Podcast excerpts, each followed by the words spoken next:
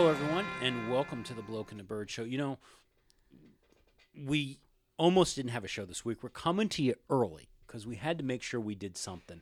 You know, we didn't record last week because there was just too much going on, and actually, I don't think we finished watching the race until Tuesday. That was kind of painful. You know, well, we kind of blew it off because last year's race was really dull as dirt. It was arguably the dullest race of the season.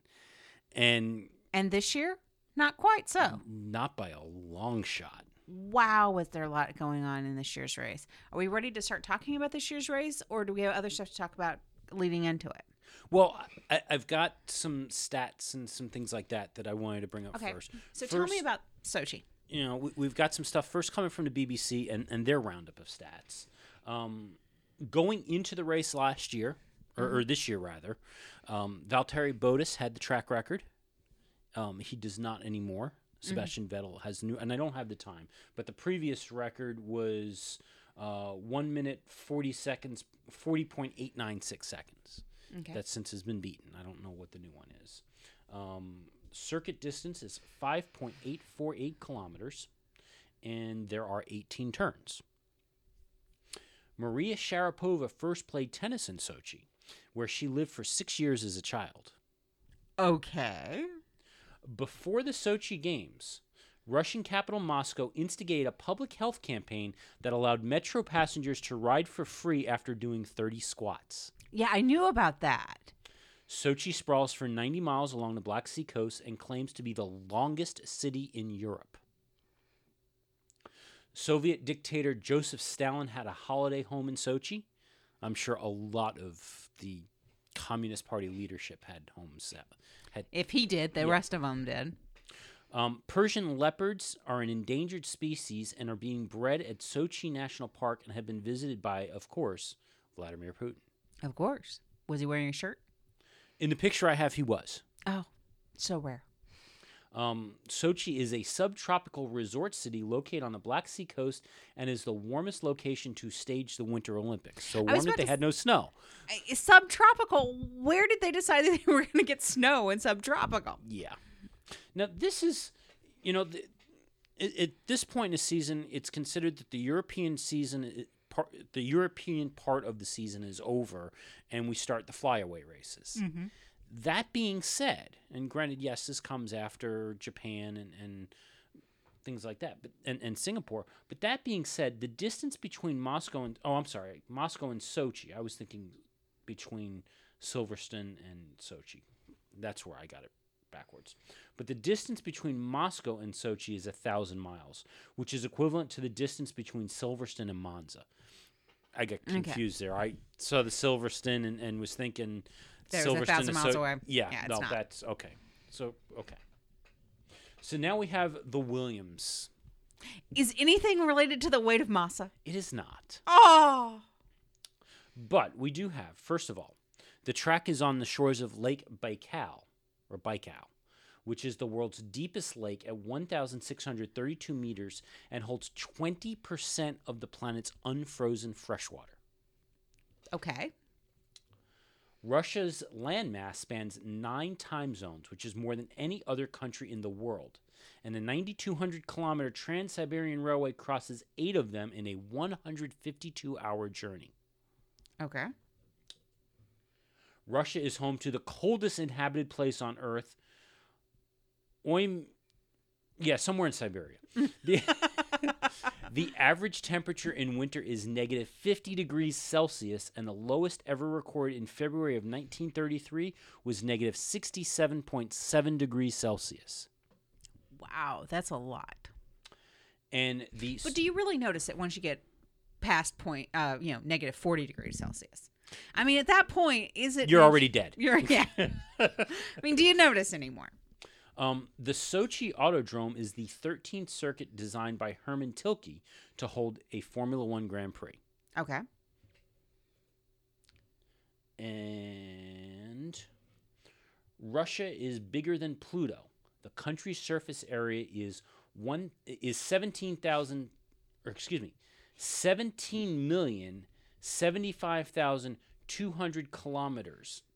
or square kilometers to the dwarf planet's 16,647,940 square kilometers. So Russia is a planet? It's bigger than a planetoid. No, Pluto's a planet again. Dude, Pluto's a planet again. Did they make it a planet again? It's a planet again. Okay. I think enough of our generation really argued them Pluto being a planet. Maybe. It's now a planet again. So those are all the stats and everything. I have a stat. Okay. Do you know that Sochi is one of 3 Grand Prix that are hosted at sites of the Olympics? And what are the 3? Sochi. Woo. Montreal. Okay. And are you ready for it? I'm waiting. Barcelona. See, I thought that the Circuit de Catalunya was built before the Barcelona Olympics. I don't know. I had to Google it. Okay. But that is pretty cool. I don't know if the stat was that, because I heard this on the BBC that it was one of the 3 that they're at the same spot. So maybe the Olympics were around Barcelona, but the circuit and the Olympics, they're close to each other. Now, there has been talk over the last several years of trying to find a way to bring a race of some sort to the London Olympic Park. Yes. That was I had to filter through a lot of that in my Google search because that started about 2012, talking about using the Olympic Park from London as a race location. I know that there's a push to possibly move the Formula E race away from Battersea and over there. Mm-hmm. So, I mean, the thing is, Formula E really lends itself to more of the street racing. Street racing and the inner city bit, because there's not as much noise to annoy people. Well, there's not enough noise, and yeah, it helps. So, I'm getting a message here that I need to share. This just came in. Keep pushing. You're doing an awesome job. Thank you. We don't have to go to strap mode 3 and put the hammer down or anything. No, we're good. Okay. We're as long as our race. You heard it from Carlos's race engineer. We're doing an awesome job. Okay, so can we talk about Carlos for a minute? Oh, wow. What a guy. First and foremost, if you were under an F1 rock, you obviously are just now hearing that during free practice 3, Carlos Sainz successfully drove his car under one of the Armco barriers. Yeah, I want to say it was around turn 17. Turn 13. Lucky 13. The theory is that he made a change to the brake balance going into the turn, hit the wall, and this is Gary Anderson talked about this. He is livid over this. Oh, because he believes the issue isn't so much a failure of the barrier as it is a failure in the design of the cars. Oh, really? Yes. He argues that the low nose design of the cars that was introduced with this current generation is what is the problem. It allows these cars to submarine under the barriers, because what happened was he hit the wall, broke the front suspension, and once he broke the front suspension, essentially that nose was running on the pavement. Correct. Eddie Jordan said the same thing. Right, which meant at that point it hits the barrier, or it hits the Armco and becomes a wedge, mm-hmm. and submarines the car underneath. Now, if they still had the higher noses from the 2012 and 2013 season, the car would still be sitting on the ground, but there would be that higher nose to act as a deflection and keep that the Armco the Tecpro rather from flying up over his head and submarining underneath it. So he argues that they need to seriously reconsider this design of these lower noses. The whole idea was to prevent, I think it was 2010. In Valencia, there's a really spectacular crash that involved Mark Webber. He rear-ended another car and went airborne and flipped the car. Well, that's the idea, is by going to these lower noses, supposedly that's not supposed to happen. Well, see, and this is what's happening, is the regulation is trying to prevent one thing and inadvertently causes something else. I mean, Eddie Jordan talked about at some point, no matter what you do, when you break something and you put the car all the way on the ground, mm-hmm.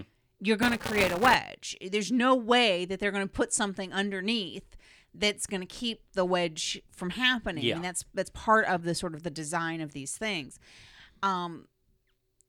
Anyway, a long story short, Carlos' car is in pieces, but a testament to the absolute safety that has been put in this car, these cars, in this generation of Formula One, and in all of the generations post Senna's last death, well, his only death, but his the last death of Senna on the track.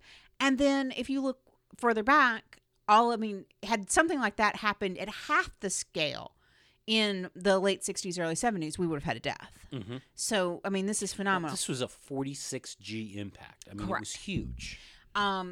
He did submarine underneath the barriers, which meant that he was under the barrier completely. So, in all of the time, the team couldn't communicate with him because the wires that connected him to the radio system were cut. Yep. But the marshalling system and all of them, they had to come and pick up the barriers off of him before he could even get out of the car. Yeah. So, thankfully we didn't start a fire, because he would have had a big problem on his hands if there was a fire. If there was nowhere for him to go. Right. He was taken to hospital. Thumbs up and getting into the ambulance, tweeted the whole time that he was okay. And it sounds like he was conscious the entire time. And they kept telling us he was conscious. I think they were very concerned that we were going to have another, concern over like Alonso's crash. But it was always that he was conscious. He was in great spirits. He tweeted pictures of himself in his hospital gown. Well, he apparently, one of the things that he pushed for and got while they were checking him out was to get a TV brought into the room so that he could watch the qualifying. Aww. But he seemed to make a lot of friends within in the hospital. Yeah. So, and... these kind of things, they affect the pit. They affect all the drivers. And Carlos and Fernando being countrymen, mm-hmm. and apparently Carlos grew up. The two big drivers he watched was his dad, and apparently Fernando. Right. So the fact that he gets to race one of his heroes is a big deal. Well, one of the things that they were talking to Fernando. Post-qualifier about the situation, and Alonso shared this little story. The manager texted us before the qualifying, saying that Carlos wants to have dinner tonight with us, and we said, okay, the table will be ready, and if you manage to arrive tonight, it's okay. If not, we postpone for tomorrow. The important thing is that Carlos is okay, and hopefully we see him tomorrow here on the track.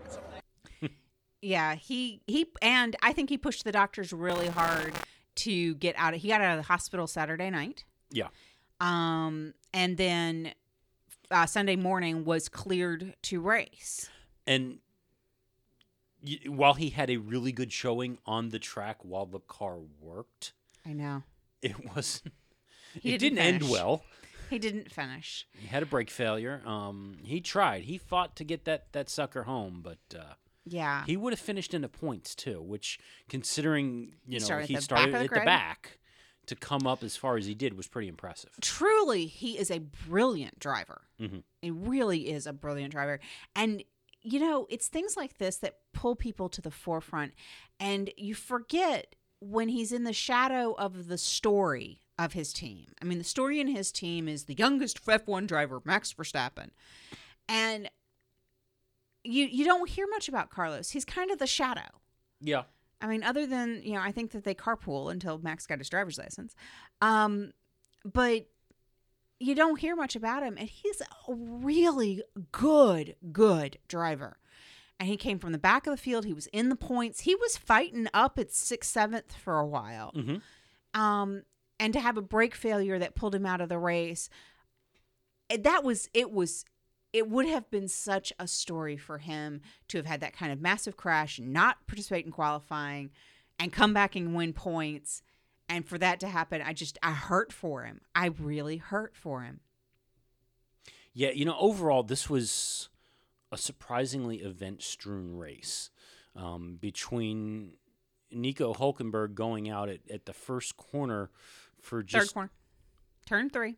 No, it was not at turn three. There was Grosjean who went out at turn three. It was the first corner that Hulkenberg went out. Didn't make it through the... He just oddly drifted and spun around and collected Marcus Ericsson and hit Max Verstappen as part of that whole spin. That was the first safety car. Mm-hmm. Grosjean was in turn three behind Button, was another one that the thought is possibly some dirty air, lost his downforce, and spun off and became a passenger. I mean, it's, really, that's all you are, is a passenger at that point. There was no recovering that. Now, at that point, we did see the the Tecpro rather do exactly what it was supposed to, and then get repaired with duct tape, because duct tape fixes everything. Nothing is ever truly broken; it merely lacks duct tape. You know, we jumped into talking about the race, and we didn't talk about an important lesson that we learned on the grid walk. Oh. That I've got to roll back to. Okay. Rewinding to the grid walk. We learned. But this was, for those of you who did not get to see the BBC. In the BBC, David Coulthard does the pre-race grid walk just about every single time, and it is live, and it is unscripted. And... sometimes it's outstanding, and in other times it is absolutely bizarre. Or painful. Yeah. I mean, we've witnessed the Tinder ad between him and Jensen. And, you know, you almost guarantee that he'll talk. He's really great friends with JB. And so you almost guarantee that he'll sit and talk to Jensen. You know, you get the highlights. He'll wait to talk to somebody while they're talking. I mean, they talk to all of the different people. I'm stunned that they allow the press to do that kind of thing when they're trying to prep for the race. Well, that's one of the things that Formula One realizes, is that kind of access and that kind of coverage is important to the engagement and to the image that the sport gives out. Really huge. Oh, yeah. So what happened to DC on the grid walk? The first thing that we learned on the grid walk is apparently you should never, ever snub David Coulthard on the grid. Oh, what happens? Especially if apparently you are McLaren. This would be David Coulthard trying to get some comments from McLaren's Eric Boulier just prior to the start. So maybe we'll just give the last few seconds here to Eric Boulier, if we may. Eric, small word? No? Okay, well, they've been doing so much winning this year, they don't need the publicity, so we'll let Eric make his way to the front of the grid. And the last thing you want to do is get any airtime for your sponsors. Ouch! So if David Coulthard had a good relationship with McLaren, I think that's gone. Woo. I have to say, was it in the forum after the race that Susie Perry just looked at DC and goes, what was up with that grid walk? Well, you know, it got more bizarre, because even though he had about 30 seconds left, he still tried to get somebody else. And he, lo and behold, in the distance, he spots the ever-chatty Toto Wolff. Okay, well, look, I'm just going to give the last 5 seconds. We've got 30 seconds to the national anthem. Toto, you're looking chilled, excited for the race. You haven't touched my sweaty hands. They are a little bit sweaty, actually, aren't they? Okay, well, that was a wonderful experience. Thanks for that. Have a great race this afternoon. And the other thing that you miss in hearing this is that after he shook Toto's hand and commented that they are a little sweaty, he then went and sniffed his hand. Ew! Ew! Bizarre is exactly the word for the grid walk this week. You know, Coulthard explained when Susie was like, what was up with that grid walk? Coulthard explained that it's so unscripted. They have no preset interviews with anybody. Nobody has agreed to talk to them at certain times. It's catch them as you can. They say things off the cuff, and he goes, and truly, if nobody's willing to talk to him, he's got to fill the time. Yeah, he's got to find something, and sometimes he gets dragged off the grid, and he did that time. Yeah. Got dragged off the grid by Nico Hulkenberg, and, I mean, it was a good talk, but took him really far off. Yeah, well, and they're going off for what DC calls comfort breaks. Yes. And things like that, but he'll get dragged off the grid, then he's got to go running back onto the grid to get the next thing, and he's working. At the same time, he's trying to be coherent and informative. Yeah. And ask questions and spot all these people. He's also trying to deal with these cameramen and keep up with them. I mean, there's been a couple of times where he's walked off in one direction and he turns around and his cameraman's nowhere to be found. And, you know, it happened this time. He left his cameraman up with the drivers and he was back in the grid, in the middle of the grid. Yeah. So, I mean, it happens. But when it does, it's spectacularly funny. Yeah. The other thing I should mention, and we should have talked about it earlier, is the cold open that the BBC did for this week or for last week's race was fantastic. If you have not seen it, go check out our Facebook page. We've got it shared up there. It's definitely worth a watch. Oh, yeah. It does help if you know your Russian novels, though. A little. Not too much. So anyway, back to the race. Safety car number 2 was Romain Grosjean and his passenger ride into it. It was a fairly spectacular crash. It really was, but he kept it off the whole racetrack. Well, he didn't keep it anywhere. Like he was a passenger. He had no control whatsoever. The bigger thing was that the Tecpro absorbed enough of the impact that the car did not slingshot back out onto the track, as you were saying. He walked away from the incident. Mm-hmm. Apparently, I was just seeing the crash broke his car's seat. Wow. Now, I haven't gotten word as to how strong that impact was, but it was a fairly spectacular crash. It was. Nico Rosberg was leading the race, had pole. His one and only last chance gasp to do something, and once again is stuck with a broken bit in his car. Yes, apparently a spring broke in the throttle pedal, and so he couldn't release the throttle, I think, was his problem. Yeah, basically it was constantly putting pressure. The accelerator was jammed down is what was going on. He was initially told that, you know, when you hit the brake, it'll cut off. The problem was that was his only way to slow down. There was no coasting. There was nothing else. Yeah. And, yeah, that's not a good feeling. No, and as he said, it became unsafe. And what was really happening was if you have to apply brakes to cut your throttle, you're not getting the benefit of... There's a period of, you know, there's that changeover that's happening as you lift one foot and put the other foot on the other thing, and he's not getting that benefit, and so he couldn't make the corners happen the way they were supposed to be happening. He couldn't keep pace. Lewis passed him like he was standing still at that point, and he pulled into the pits on that lap. Well, when Lewis passed him, he'd gone off the track, and I assume that he had gone off the track because he was struggling to control the car. Mm-hmm. You know, to hit the right entry speed to take that turn properly. Went off the track because of it. That's when Lewis passed him, but something else broke because he essentially coasted into the pit box. It was stuck for a while, and then he just got slower and slower and slower, and it didn't look like he was going to make it into the pit box. Well, he didn't actually. He made it as far enough that the mechanics and ran and got him. He got it to the point where the mechanics could come and get him. Yeah. But I don't know, and I don't have an answer to this one, how much of that was that he didn't want to put his foot back on the throttle because he couldn't take it back off. Yeah. Or, you know, what the mechanic pieces of this were, but he wound up with a throttle problem. Toto was interviewed afterwards regarding what happened. He mentioned that it was a penny part. It was a tiny little spring that broke. He says these things should not happen. It's happening way too much for them. It is. And truly, was it Eddie or DC that mentioned that ever since they went to that engine upgrade, they've had reliability issues. They were spotless on reliability at the beginning part of this year. They upgraded their engine, and now they're hitting problems. It's opening the door, but it's also, and I hate to say it this way, it's making for a bit of more excitement, because it looked like by race 3 that we were going to have a runaway again. It is the problem I have, you know, it would be one thing if this was an issue where they went to a new engine and it blew up, or, you know, there was some failure related to the engine. But the three failures that we've seen that are truly in the cars since they have gone to this new engine have been stupid stuff. Yeah. Lewis's problem was a clip that broke.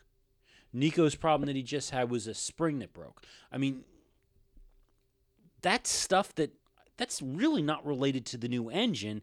That's just general housekeeping and maintenance stuff that they should be on top of and should be handling. You know, Nico ran into the same problem in Singapore last year, that there was a coating on the steering column that leaked into the wiring harness that took his car out. Yeah. And it wouldn't surprise me if that's what took him out of Abu Dhabi as well last year. Well, and I think that... Or something like that, I should say. What I want to believe, that based on absolutely nothing... is that they are so focused on getting that engine, the new engine, up, and they freaked out when they didn't have the power in Singapore. Mm-hmm. They've been focused on that they're letting some things that they shouldn't let slide. That's my theory. That, you know, and I also have a theory. But they are German. They are German. All their parts should work perfectly. Yes. And I'm willing to bet that there's somebody in Brixton or Broxley that is lost his job. Speaking of which, okay, if you are a mechanic and you have no ties whatsoever to anything and really good and would like to go be a mechanic for a Formula One season, 21 races next year means that they're having trouble on the teams to get mechanics to show up. Now, I might suggest that you need to be able to change tires under 2 seconds. You need to be able to do all of the magical things that mechanics in F1 do, but I would suggest that you start applying if you've got nothing better to do next year. Okay, we'll talk a little more about that. We've got some comments from Bernie coming later on that. Oh, yeah, I'm trying to help the job rates around here. I would have nominated you to go, but you have no mechanical abilities whatsoever. That is not true. What could you do? You could operate the lollipop. I have mended things before. And truly, in terms of it's not mechanical skill that I think a lot of these mechanics, in order to at least work on the pit crew, and, you know, during the race, that's not mechanical skill. That's strength and agility. That's not mechanical. But the people that are on the pit crew are also the mechanics, aren't they? Well, yes, but in terms of mechanical skill, you don't need a lot of mechanical skill to take said gun, ram it into the socket, pull out the thing, and then get the heck out of the way. That's speed and agility, and for the guys who got to carry around the tires, that's strength too. Okay, so that eliminates you from changing tires. I'm going with Lollipop Man. I think you might be able to be a lollipop guy. No, I think my job would be the one who picks up the monitor off their car and pulls that out of the way. You think that's your job? Yeah. Because you have your IT background? Yeah. That's okay. It. That's what it is. Anyway, moving on through the race. Because you could be a jackman. No, you heard what happened to Steve Matchett. Those of you who don't know what happened to Steve Matchett, he was for... 1 year, the rear jackman at Benetton, and the jack got locked in place on, I think it was Schumacher's car, and took off while he was still holding on to the jack. Yeah. Well, that's just because he didn't think fast enough to let it go. Well, he didn't know that it was still locked in and was going to take off. But anyway. Okay. So things started to settle down, but it was looking really promising for a while for... Valtteri Bottas. He qualified in third. He was when they changed his tires, he got stuck, and he was fighting his way through traffic and didn't have as much of a battle as the Ferraris did, making his way through. But it was looking really good as we got down towards the end. Sergio Perez in the Force India, who had been in third for a long time. He'd been in third for a while, and he's got this reputation of really being able to look after his tires, and had gone really, really far on those tires. 40 laps. Yeah. In a 43-lap race. 53. He's changed them at the second safety car. Yes. 13. Perez's tires started to go off at the very end of it. Last lap. Bottas makes a great pass on him. followed right by Räikkönen. Räikkönen, who took advantage of it, and it was a good move. It was an inspired move by Kimi to do that, which then left Kimi and Valtteri fighting for position, at which point Kimi got desperate. See, it's the only way to describe it. Yeah. Kimi got desperate on the last lap and made a dive bomb move on the inside corner that truly he did not have. Right. Valtteri, not knowing that he was there, took the racing line because he was ahead, and they collided, which took Valtteri completely out of the race instead of his podium. And dropped Kimi down to fifth. Correct, and allowed Perez to get back up into third and give Force India only their third ever podium. Right. It's, I mean, a huge moment for them.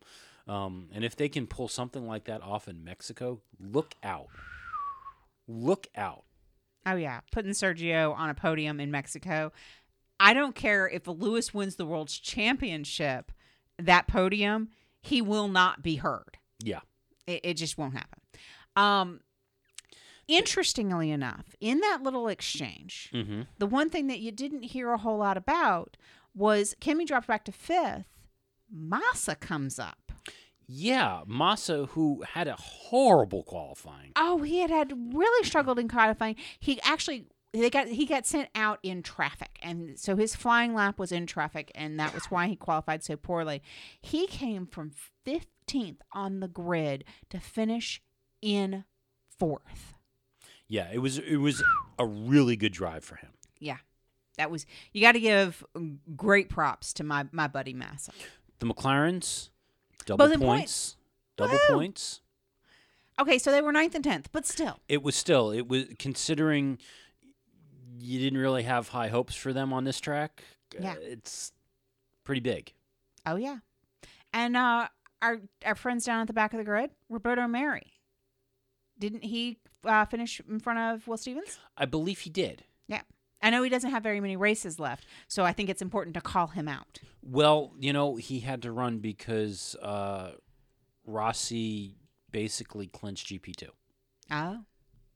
He won the weekend. I don't know if he completely won the series or if that was Whalen who won the series, because Whalen has also been doing really well.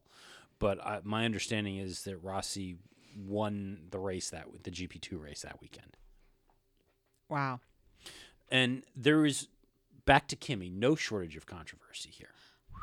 And ultimately what happened was by Kimi got a 30-second penalty as a result of this, which dropped him back into 8th place. Correct. By doing so, that handed Mercedes the Constructors' title. Well, going into Sochi... Basically, it just prevented it from... postponing the inevitable. I mean, going into Sochi, they had to score 3 more points than Ferrari.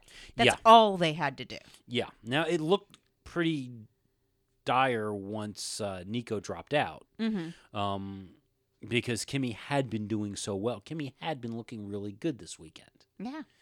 The question I have, knowing all of the permutations that were going on and what we have seen in the past. And I honestly don't care about Kimi turning around and saying, well, I tried this move before and it worked just fine. And, you know, they didn't give me this penalty, or they didn't do penalty for a similar move in Monaco, blah, blah.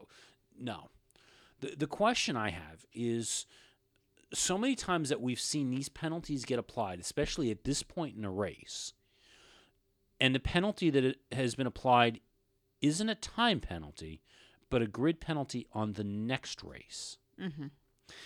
Given what the point situation was, you got to wonder about why the decision was made not to give him the grid penalty, but to give him the time penalty instead. And was it truly to turn around and do this? Okay, the conspiracy theorist inside me is going to tell you that I think they wanted the championship locked up in Russia. It had been locked up in Russia last year. I think Putin wanted it locked in Russia. Yeah. The most uncomfortable driver's room things ever. Holy cow. But I think Putin wanted it wrapped up. I think that this was an opportunity because originally they were speculating that he might see a 20-second penalty, which wouldn't have changed the drivers, the Constructors Championship. But a 30-second, it was anything over 20 seconds was going to move the needle.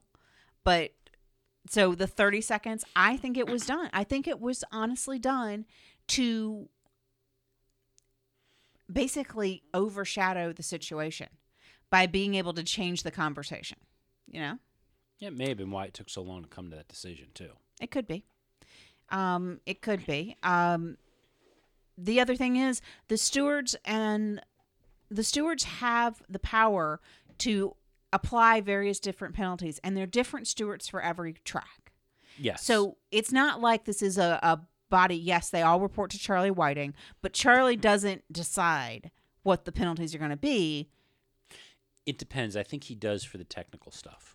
Maybe for some of it, but those types of things, he may determine that it was not a racing incident, but the penalties themselves are applied by the stewards, and it's their choice as to how they do that. I think it's not impossible to believe that there was some negotiation to make it a better option and to do it this way. Now, on Toto Wolff's side, by the way, it took them so long to make this decision, they had already packed up the World Championship T-shirts. My understanding, not only did they pack up the World Championship T-shirts, but I heard a rumor that both Toto and Niki Lauda had left the track completely. I wouldn't be surprised. Because the original plan had been that they would head back to the UK to celebrate with the people back home and all this kind of stuff. And even Lewis was like, well, I guess that's off. So I think they were starting to make plans to go back to their respective places homes. But Toto said in a later interview that nothing made him happier than to have to go into the truck and unpack the T-shirts. All I can think of is the mental image, because, you know, we've moved a lot. That mental image of looking at the back of the 18-wheeler and going, crap, it's all the way in the... Why did you pack the T-shirts all the way in the front of the truck? And couldn't you turn the box so that the label was on the outside? Do we have to open 10 boxes to find the T-shirts? Mercedes did do a cute little video to celebrate their second win of the Constructors' title. Yep. We've also shared that as well. Check that out on our Facebook page. Apparently, we also shared the 2014 win also. Yeah, I didn't realize they put up a Throwback Thursday post of the 2014 video. But that's there, too. You can check that out. You can compare them. Okay, so how about our Drivers' Championship? How are we standing with that? Well, Sebastian Vettel has moved up into second. Yes, he has. Now, because of Nico now falling out, originally, if Nico had finished this race in second or better, Lewis would have had a wouldn't have been able to clinch the Drivers' Championship until Mexico City. Mm-hmm. However, now that Nico has dropped out, Lewis can clinch that championship in Texas. All he needs to do, from my understanding, is get 8 more points than Vettel. So, in other words, if Vettel finishes second and Lewis wins, the championship goes to Mexico City. But if Vettel does not finish second and Lewis can't get more than 3 points more than Nico, or if he needs 3 points more than Nico and 8 points more than Vettel, he will clinch it in Texas. That's where I was going with that. Okay, to make it a whole lot easier. Okay. Absolute world championship win would be Lewis has to win and Vettel has to be second. No. Lewis wins, Nico second, Vettel third. That's the combination. Vettel in second, it goes to Mexico. Okay. Yeah, that works. Math is hard. Yeah, it has to be a Mercedes 1-2. Or... I think that's the highest that Vettel and Rosberg can finish. So, I mean, Vettel can drop out, and Lewis is the winner. Mm-hmm. But Vettel cannot finish higher than third. Rosberg could be second, and Rosberg becomes a non-entity at that point. Rosberg has to win. Yeah. In order for it to go forward, Vettel can't be higher than third, and Rosberg has to win. Yeah. So, Oh, we have one more thing we have to talk about. Okay. We have to talk about the hats. Okay. Vettel wasn't really impressed by the hats, but Lewis was. Yes, Lewis dug the hat. Okay, so when Austin was a brand spanking new race, Pirelli's hats for the first, second, and third drivers were Stetsons. They were cowboy hats. Yep. Black Stetsons. Beautiful, beautiful hats. Every other race on the calendar, they're ball caps. Mm-hmm. It was, I think, one of the first times we saw a different hat. It may be. And you know, it's not unusual for the drivers after the podium ceremony is finished and the champagne is out for them to take the hats and fling them into the crowd. Right. Didn't happen this time. Well, Putin was there. I think he had words. Putin apparently got shot with champagne by Lewis. Yes, he did. Got him in the back. Yes, he did. And was then promptly escorted away from the champagne ceremony. Now, last year in Sochi, there were regular ball caps. Yes. This year, and I think that Putin did not want to be outdone by the Stetsons, because it was one thing when it was the Stetsons the first year, but the fact that they had the Stetsons again last year. No, they didn't. Yeah, they did. No, the only one who had a Stetson was Mario Andretti on the pit interview, or on the podium interview. But the drivers had ball caps. No, I think that yes, I'm positive. I am positive. I think the Pirelli hats, because Lewis even referenced it. Well, we can get our crack research team on this, and political it'll fact, be the forgotten. Fact finding. But I am telling you that was the first year they had it, not the second. The first year they had the Stetsons, I know for a fact. Right. The second year they didn't. Well, double check that. Yeah. Okay. Anyway. I'll accept the apology later. Yeah. So apparently Sochi did ball caps last year.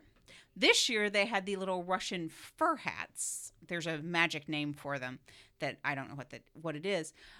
However, was it Vettel that complained that Sochi is actually a very nice, warm climate? It's subtropical. Yeah. And he says those hats make it look like it's very cold here. It's not good for tourism. Okay, so I am looking at the Formula One United States Grand Prix pictures with Lewis Hamilton, Nico Rosberg, and Daniel Ricciardo, and they are clearly wearing Pirelli ball caps. Pirelli ball caps. So what was that about an apology? I don't have to apologize. The only ball cap was being worn by Mario Andretti, which Lewis took from him. Or excuse me, the only cowboy hat was being worn by Mario Andretti, which Lewis took from him. It was a Pirelli cowboy hat. No, I don't believe it was. It had a badge on it. It had the Pirelli badge on it. No, it had an actual badge on it. Oh, well, what was the one with the guy with the Pirelli one? That was last year. That was 2013. The other hat that you're looking at is Valtteri Bottas wearing a Williams Martini Racing blue cowboy hat, talking to Mario Andretti in his black hat with the badge. Okay. So anyway. All right. Moving on. Now that we've cleared up Hatgate. Some of the other news that has happened over the last 2 weeks or so. Okay. Some of it happened during it. Some of it happened before. One of the things, you know, the tires have been a concern. And the debris, and certainly after the incidents this week, this has been a concern. The amount of debris that is on the track. And Pirelli and F1 are looking at a track cleaning device. Because, you know, right now, when there's an incident, the marshals come running out with the brooms, as we saw many times, dodging cars and all of that stuff. And, you know, speaking of dodging cars, there was this moment, and granted, the track cleaning device would not have helped, but there was this moment. Oh, it's clear, but we've got a very brave Russian running across the track. As one of the marshals, without a safety car, I don't even think there were yellow flags up. Ran out onto the track to go recover the wing that flew off Carlos Sainz's car after his brakes failed. Yes. That was just crazy. He had a beautiful dance. I think he had 2 complete spins after his brakes failed. Yeah. But yeah, no, he was... Vettel was right. We have a very brave Russian. Yeah. So basically what they're looking at is a truck with big blowers on it, which is apparently what NASCAR does. Is it's got a big blower and it drives around and just blows all the crap off the track. Oh. The thing you got to, you know, and we wouldn't have thought of this if it hadn't happened this past weekend. Obviously, they need to make sure that the trucks have really good, strong diesel tanks, because it was a track cleaning truck on Friday that had a diesel fuel leak that spilled diesel across the track and curtailed the free practice one running. I thought it was Free practice one was the diesel because truck. Free practice two was rain, and free practice three was Sainz in a wall. Yeah. Speaking of Pirelli, yes, and this happened live on the air pre-race. Yeah, BBC got an exclusive. Bernie Ecclestone shaking the hand of the president of Pirelli and saying that the deal is signed. Pirelli has the contract to supply 3 more years of tires. Yes, it's a done deal. Can we stop talking about it now? Probably. Yeah. All right, what about engines? Well, we'll talk about it as they argue about high deg construction and high deg and all of that stuff. All right, does that mean that we're getting close to solving the problems on all things engine? No, actually, I think that whole situation is more confusing than ever now. I'm going to have to start getting a scoreboard because I'm not keeping track anymore. Well, the strategy groups met this past week and discussed a variety of engine rules for the next couple of years. One of the things that I've heard 3 different stories at this point, and I think they finally settled on one. But it had sounded like, well, among other things, for starters, before we get to the engines, I guess the way the rules are written, you can only have 20 races in a season. So they had to vote on and approve unanimously to have 21 next season. All right. It was expected that was going to pass without a problem because, of course, more races, more money for the teams. So that went through, and that was a non-issue. On the engine front, the proposal that was put forth was to prevent the constructors from supplying previous year engines to teams. Now, I like that idea. Yeah, that way I think the previous year engine idea is stupid. To be clear, we've gotten confirmation that the engines that Mercedes is supplying to Manor Marussia next year will be current year engines. Right. Just like every other team that they supply to, as opposed to what Ferrari did this year with Manor Marussia. Yes. Only Manor Marussia, by the way. Oh, I didn't know it was just Manor. Yeah, only Manor got the 2014 engine. Everybody else got the current engine, but they got older firmware, which is normal. So, but what it sounds is that the proposal that actually went up to the World Motorsport Council and FOM and all the other folks who approved this after the teams come up with this ridiculous construct is that there was supposed to be a drop in the number of development tokens next year. That will not happen. So teams will get the same number of tokens that were apportioned this year. But also, just like this year, in-season development will be allowed. Oh, good. Originally, it was supposed to be you had to have the designs finalized by the end of February, at which point everything was frozen. There will not be an engine freeze next year. Okay. Hopefully, this means that Renault will actually use some of their damn engine development tokens because they haven't used them yet. I know. I don't understand what they're holding off on here. But that's good news for all of the teams. Oh, yeah. Also, there will be provisions, should another constructor come in, provisions will be made for them so that they don't get screwed on a token front either. Nice.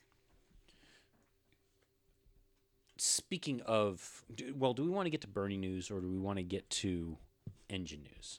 Let's finish engines. Okay, finish engines. There's... Obviously, right now, Red Bull still does not have an engine supplier. This is really getting critical at this point. Oh, yeah. So first, I think before we get into what has been discussed for at Russia, we need a quick reminder of what Christian Horner had to say over their situation in Singapore. Because we need to compare and contrast here.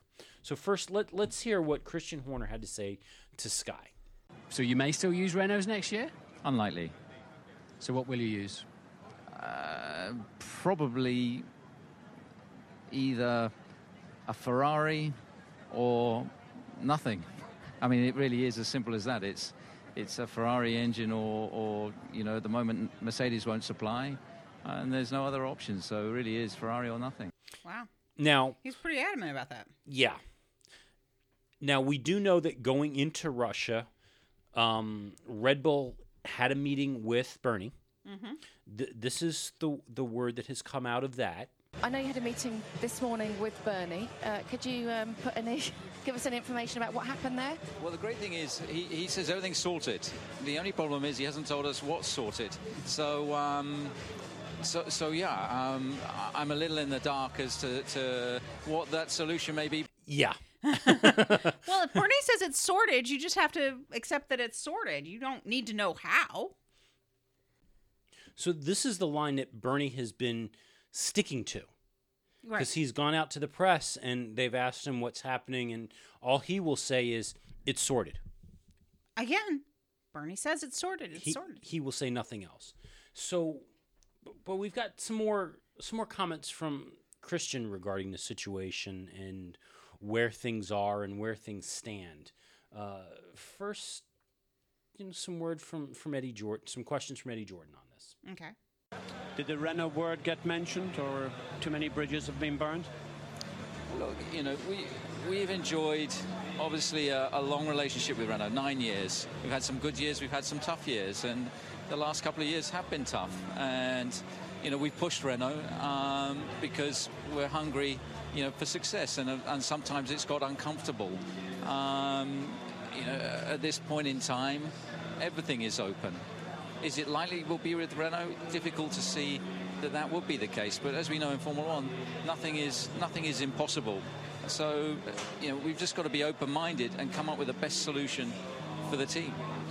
Now, I should also call out that they were standing in front of the Red Bull garage, and apparently this weekend, Red Bull was playing some of the worst music ever. Truly. It was even worse at the end of the race. Oh, it was awful. Yeah, and that's what you hear thumping in the background there is Christian's talking. Whoever's iPod they were using needs to be crushed under a tire. Well, you know, that was the first answer that Christian had on this. They weren't done with him. And Susie Perry pushed a bit more on this. Can I just quickly clarify the situation that you're in there with the doors that are sort of closing and still open? Is the case for Red Bull today, as we stand here, either to go back to Renault or to let Toro Rosso have a Ferrari engine and Red Bull would be out of Formula One? Is that the scenario? Is it as bleak as that? First of all, Red Bull and Toro Rosso, they're common ownership, and the decision ultimately is Dietrich's. And if one goes, both go. You know, so that's more than 1,200... you know, jobs that are being employed through Formula One. The objective is to find a solution for both teams, and you know what that solution is at the moment. You know, it changes almost by the hour. But you know, I'm hopeful that a conclusion can be reached. You know, certainly within the next 2 to 3 weeks. We hope so too. Thanks very much for your time. That doesn't really sound like it's Ferrari or nothing. I know. We're definitely feeling some backpedaling on the Horner side. Yeah. Now, a little later on in the session, and this all happened before qualifying. Mm-hmm. A little later on around Q2, Eddie Jordan and Susie Perry were talking about it. And, you know, Eddie called him out also. And I got to play this because I need to set this up, some comments that Christian had a little later on. Okay. So here we have what Eddie Jordan had to say. I just want to pick up one thing with you that Christian said to us earlier in the pre-show. He talked quite openly about Renault again. Seems to be the first time that he's actually opened that door again, did you think? Did you think that was a little bit of crawling, maybe perhaps making amends for some of the things that was said either by him or the team? I think they were far too open. I think when you have a partner and you've been through such great success like that partnership has, those comments should be kept to themselves, and I think that maybe Christian is now regretting some of the things he said because he's crawling back a little bit as well. That's their best option now. I think it is their best option. Is it their only option, effectively? Well, it could be. We don't want to see them. You know, Bernie's made that clear, and I think the whole paddock is united. We need to see Red Bull here. But with what engine? That's the key question. I think Eddie is exactly right. He called it just like he saw it. Well, because the BBC has such fantastic access to Red Bull and Christian Horner, they then went at the start of the qualifying session to Christian Horner, who was sitting on the pit wall, and had this to say. Eddie talking out his arse as usual, I would say. Now, to be fair to Christian Horner, at the end of the session, they once again caught up with him, and the first thing Christian did was apologize. Oh, good. But yeah. He got beat up pretty hard over this past week over the entire engine situation and what's going on and what's not going on. And I agree with Eddie that this has been handling. We mentioned this 2 weeks ago. This was handled really, really poorly. I get being upset with the suppliers. I get being upset with the performance. And I agree. Renault's utter lack of performance and utter lack of progress and apparently desire to not use any tokens whatsoever this season is unfathomable. Yeah, that's what I don't understand. And they've got a right to be pissed off about that. But airing the dirty laundry in the media like this... That's not good. It's not good business. Compare that to what's going on over at McLaren. Mm-hmm. And let's face it, this is a team that has a much more storied history than anything that Red Bull has. And Honda also, with a huge history, as storied as anything that Renault brought to the series. And we don't hear these kind of comments coming out of McLaren. And not McLaren itself. We might hear Alonso go off. True. But the drivers are expressing their frustration. And, you know, Alonso came out after Suzuka, the week after that. We didn't even talk about it. That when he was pushed further over those comments and him making that out there, that he believes that the radio messages shouldn't be broadcasted, that should be private between the teams. And honestly, I call bull on that.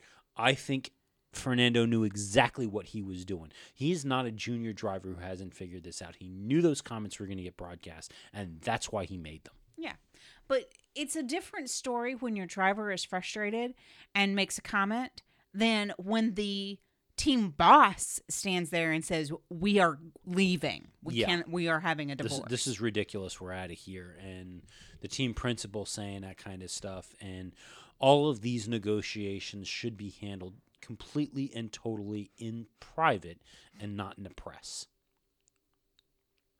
So, yes, we've got to wrap this up with some Bernie stuff. Oh, how is my bad-haired friend?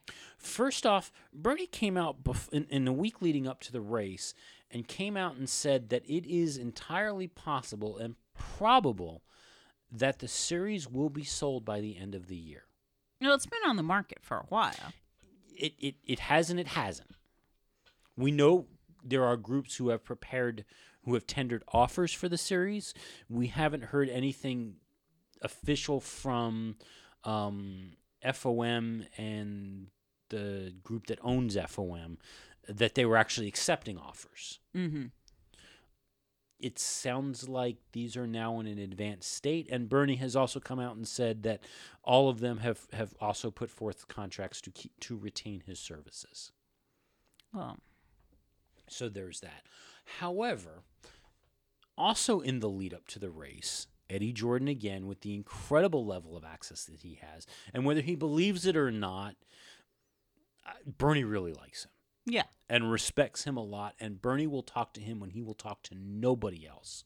And apparently also barge his way through the middle of the live BBC broadcast and just push his way through. Well, you know. But seashell part for Bernie. But Bernie sat down with Eddie and had some interesting comments. First, Eddie asked him about the length of the season. Bernie, 21 races. Yep. Long season. We'll never be home. We have to race where people can afford to pay, because somebody has to pay the bills. We've planned the teams very, very close to a million this year. A billion, Bernie. A billion, sorry, apologies. Just a matter of a nought here and there. Yeah, but it doesn't really make a lot of difference when you think of it. It's a discount I give always, you know that. Well, I know all about your discounts. You know, it's one of those moments where you're sitting there and you're going, wow, Bernie's having a lucid moment. And then he messes up million and billion. I know. And only Bernie would go, nah, it doesn't really matter. It's all the same. Yeah, because a million and a billion are almost the same in his world. But, you know, I kind of agree with that concept there of, you know, if venues are willing to host us and they're willing to meet the terms of the contract, why not have as many races as the demand is out there for? I get that, and I don't argue with that at all. It's expensive for the teams, though. But even, again, let's go back to the teams had to make the call to go over 20 races. Mm-hmm. And they did that. And that was a unanimous well, I don't want to say, I shouldn't say unanimous because not all the teams are involved in the strategy group. The teams in the strategy group unanimously signed off on that. And they signed off on it because the more races there are, the more money they get. Well, yes. I worry about what that does to the smaller teams.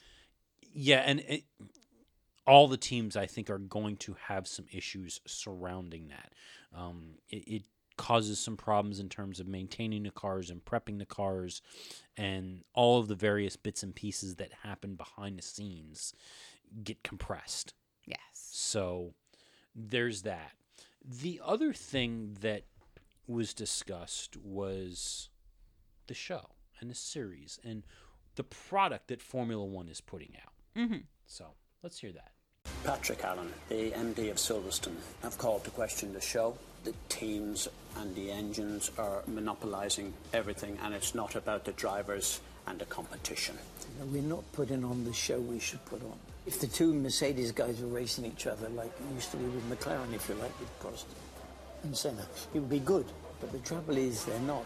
So this is why we're going down the field a little bit with the television, where there is some racing going on. What we've always said, and I'm sure you agree with it, when the lights go out, the drivers should be in control of the race until the flag comes down. That's what should happen, but that's not what's happening. It isn't what happens now. Somebody's sitting, not even on the pit wall, back at the factory even, looking and giving instructions. It just isn't the way to go. Again, one of his lucid moments. Very lucid. He makes some good points, but I think some of this is where he actually does need to step up, and he needs to actually define what Formula One is supposed to be. Is Formula One supposed to be set up and designed and intended to be these head-to-head battles between drivers, or is it supposed to be the pinnacle of auto sport and technology? And I think that part of what we have to deal with is whether or not those two things are mutually exclusive. Like, for example, we talk about the show in terms of, you know, everybody loves passing, mm-hmm. but they don't like it when it's manufactured passing. Yeah. Everybody enjoys pit stops. We should have more pit stops, but we don't like passing over pit stops. You know, it becomes this thing of you like this but you don't like that, but they go hand in hand. It's all a teeter-totter. You increase one, you're going to get an increase in the other. Well, the thing that you've also got to ask, and you've got to wonder, is we know that Formula One as a series is a series of the haves and the have-mores. Yeah, and the have-mores. It's a good way to describe it. And that has a direct impact on the competition, and it has a direct impact on what is being put forth on the track every weekend. Correct. So based on that, this again ties us back into the whole EU potential the complaint that was filed with the EU over financial distribution. Right. If Formula One rethought the financial distribution to something that actually made sense and stopped giving a team that came in fifth more money than the team that comes in first, maybe there would be the potential for increased development, increased, better operations, all of the things that make these cars perform better and give you then better racing on the track. Well, there's that. I mean, if you created a situation where the teams could actually compete with each other, mm-hmm. wouldn't you expect the competition to then go on the track? That would be the thought. But I have another thought about Bernie's statement. Okay. He mentioned that the Mercedes boys weren't racing with each other and that they had to go further back in the field. And, you know, that, again, tells you that some of the show is manufactured, and we all know that. But he mentions if they were racing like Senna and Prost were. Yeah. Okay? We talk of these great rivalries. Mm-hmm. Senna, Prost, Hunt, Lauda. How many more single groups of pairs of drivers mm-hmm. that fought each other? You know, we had seasons where two guys were fighting head to head. Yeah. But long-term rivalries that the two of them were oil and water. Senna, Prost, Hunt, Lauda. Name me another pair. Possibly Michael Schumacher and what's-his-face who's over at Sky now. Hunt. Or Hill. Damon Hill. Okay. Schumacher Hill was another one that, at least for two seasons, there were some very tight battles with. So, okay, even if we use the two-season mark, mm-hmm. and we're not Formula One historians, so mm-hmm. somebody prove me wrong. We've been able to name three. Mm-hmm. Formula One is 50 years old. Mm-hmm. Those three didn't last 5 decades. Yeah.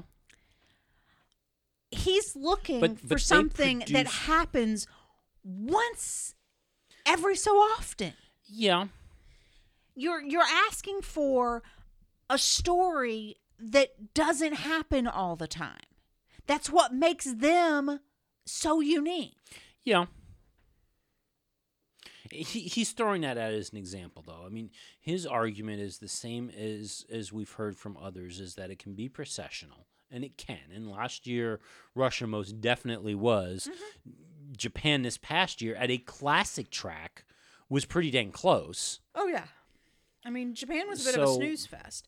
But what I'm trying to say is you want to claim that Rosberg and Hamilton aren't fighting each other enough, but you're missing that Hamilton's fighting with Vettel. You're missing some of the other things that are going on, and you're trying to hold up this standard that's impossible to predict and not typical. And I think that we keep looking for the next Senna Prost. We keep looking for this next Hunt Lauda. We keep looking for the next rivalry, and we miss the game that's going on today. Well, you know, again, go back to it's not so much about the rivalry. It's about the story. It's the story. And that's why I'm going to take us all the way around into the full circle, and I'm going to say, go over to our Facebook page if you haven't yet, and go check out the video that opened up this week's Russian Grand Prix, because the truth is that is all about what the stories have been this year. Mm-hmm. Truly. Yep. It is the story. So, last one. Okay. Now, for starters,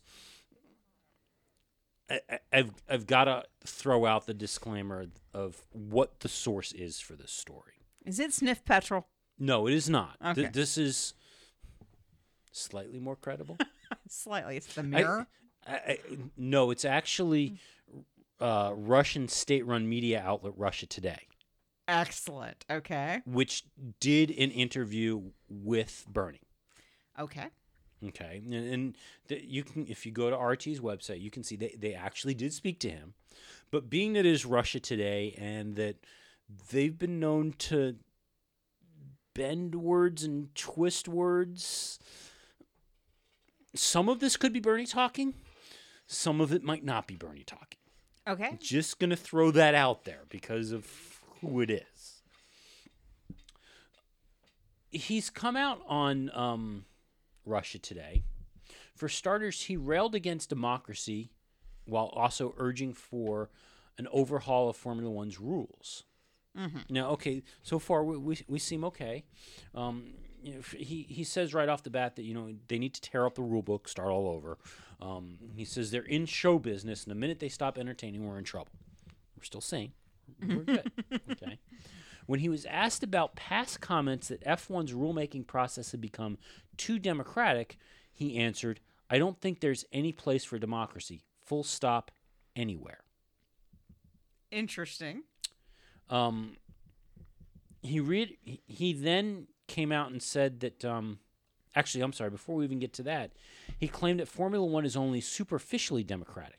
He says it appears to be a democracy, perhaps. "I think if you can get people to more or less fall in line with what you're trying to do and support you, then it seems like democracy, which is exactly what democracy should be seeming like." He then went on to praise Vladimir Putin, saying that I'm his best supporter. Again, this is why I've got to call out that it came from Russia Today. So who knows? Mm-hmm.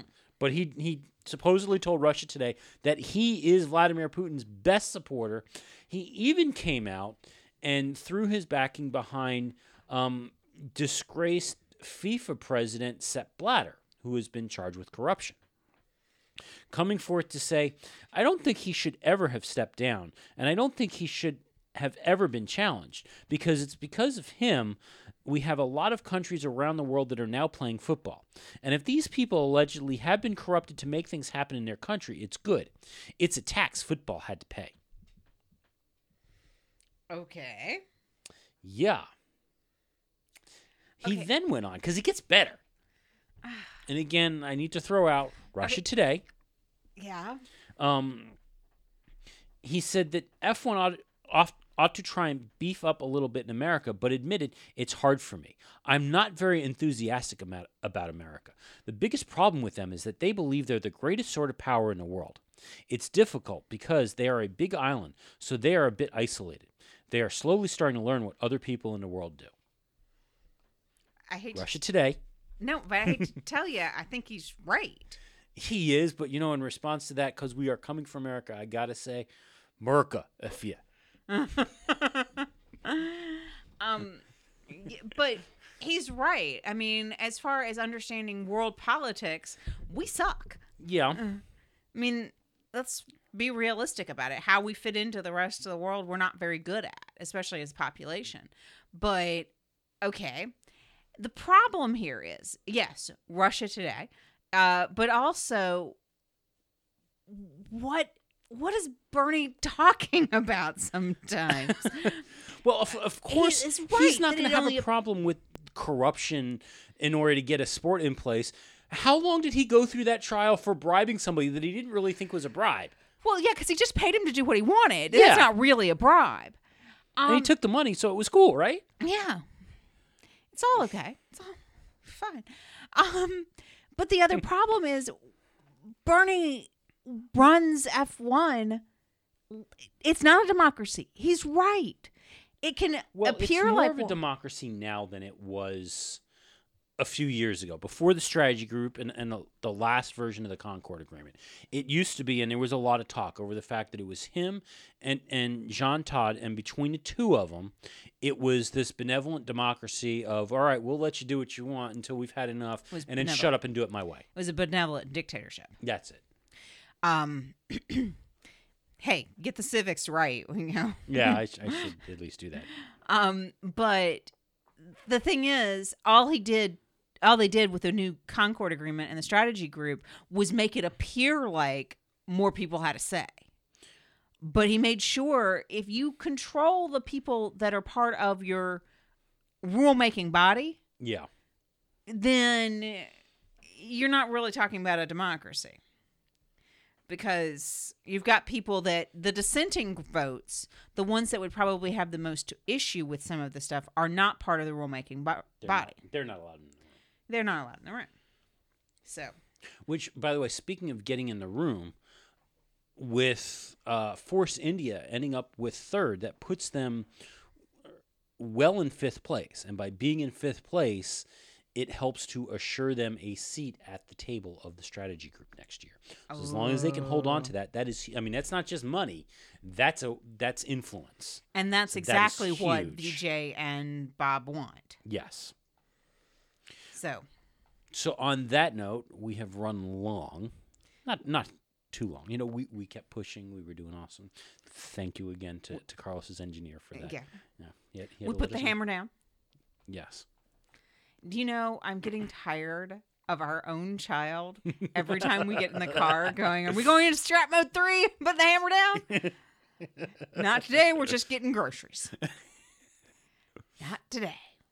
So anyway, as a reminder, you know, if you have not heard enough, check us out over on Facebook. We've got some videos you should go take a look at, both the cold open and Mercedes celebratory 2. It's actually kind of cool.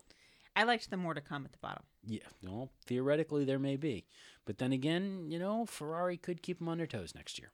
Well, and I think that would be really cool. I mean, that was the other thing I had read was that both Niki Lauda and Toto Wolff had come out and said it would be great if the other teams, other engines were performing and they could fight with them because it's best to beat the best. Patrick Allen says they're only halfway there over at Ferrari. Yeah.